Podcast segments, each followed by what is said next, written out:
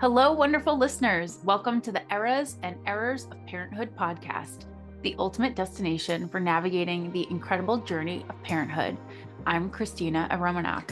And I'm Carrie Adams. We're your friendly play therapist and your guide on this adventure through the heart and humor of family life.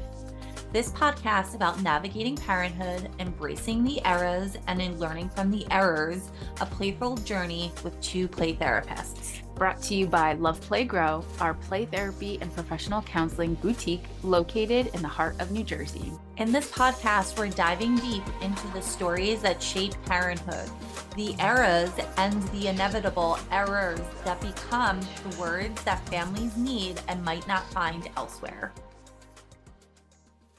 The one where we talk about grieving the kid you wanted, accepting the kid you have. Christina. Hi. We're back. We're back. Today's topic is a little sad. It is. But also really empowering. Yes. We're talking about grief. Yep. People might not realize that there's an element of grief that goes into the parenting relationship with your child. Well, yeah, who talks about that? It's supposed to be happy. Happy, happy, joy, joy. Yeah, you you just got your child and yeah. here we are. And yeah. you should be over the moon ecstatic. Should. Oh, that's that word, should, right? but you should be over the moon ecstatic that here we are. Should be. Sometimes that doesn't work. Oh, oftentimes it doesn't work. yeah. I'm going to go with a lot of times yeah. it doesn't work. Listen, when we bring a child into this world, whatever way that looks like, we're bringing either like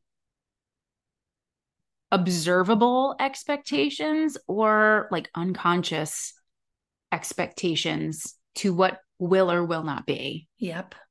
It can be as big as like the gender that you're hoping for your child. Uh, it can be the way your child looks. It can be the strengths and weaknesses that your child has. There's so many ways that things can go awry or can be different than what we expect.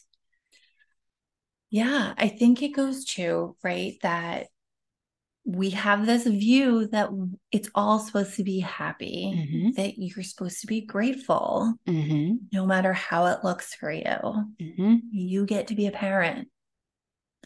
And then you get this real life human being that sometimes doesn't match that expectation. Yeah. And that's hard mm-hmm. because expectation to reality not not very like equal. It's very, I'm going to say, I don't think I've ever seen it, but extremely rare where there isn't a gap between our expectations and the reality. Yeah.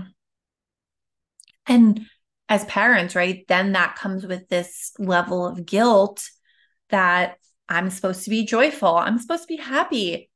My I'm supposed to love my child unconditionally. Mm-hmm. And I did not get the child that I set out to have, mm-hmm. that my brain painted this picture of because we're human beings, we're storytellers. We we create, right, these amazing images within ourselves of what our life is supposed to be. Mm-hmm. And then we have this wonderful mag, mag you know, magnificent child in front of us that doesn't meet that picture perfect painting we created. Having a baby is really meeting a stranger. Yep. And the parenting relationship is getting to know this stranger.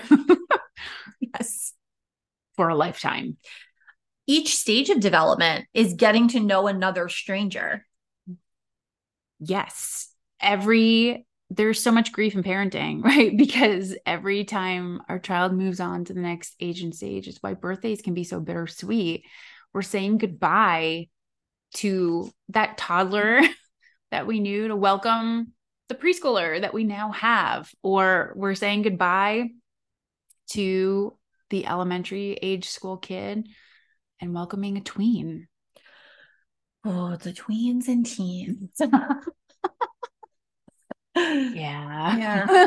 Lots of grief there. yes. But I think even just acknowledging like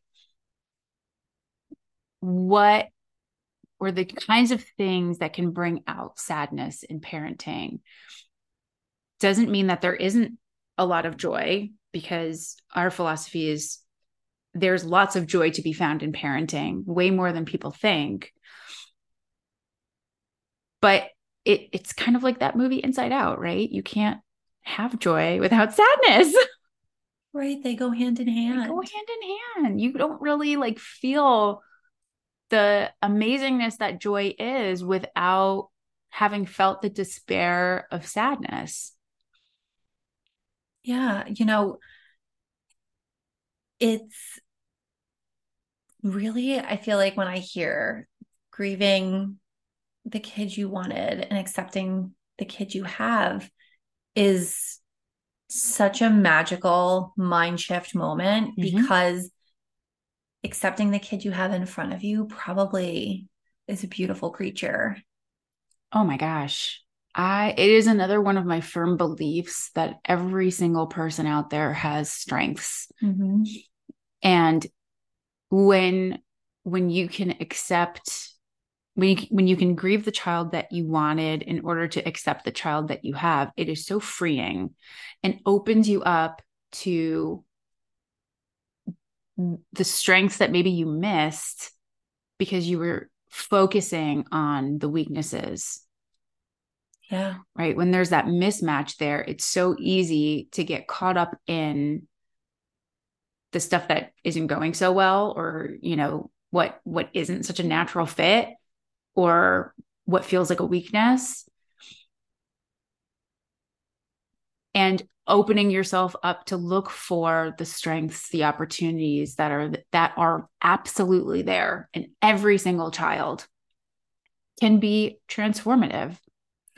I actually do this activity with a lot of my parents is kind of write down all of what they feel like their child is missing, right? That doesn't meet that picture perfect expectation that they had. Mm. And then on the other side, not even on a column, two sides of the paper. Mm-hmm. And on the other side, write down everything that their child brings to the table mm-hmm.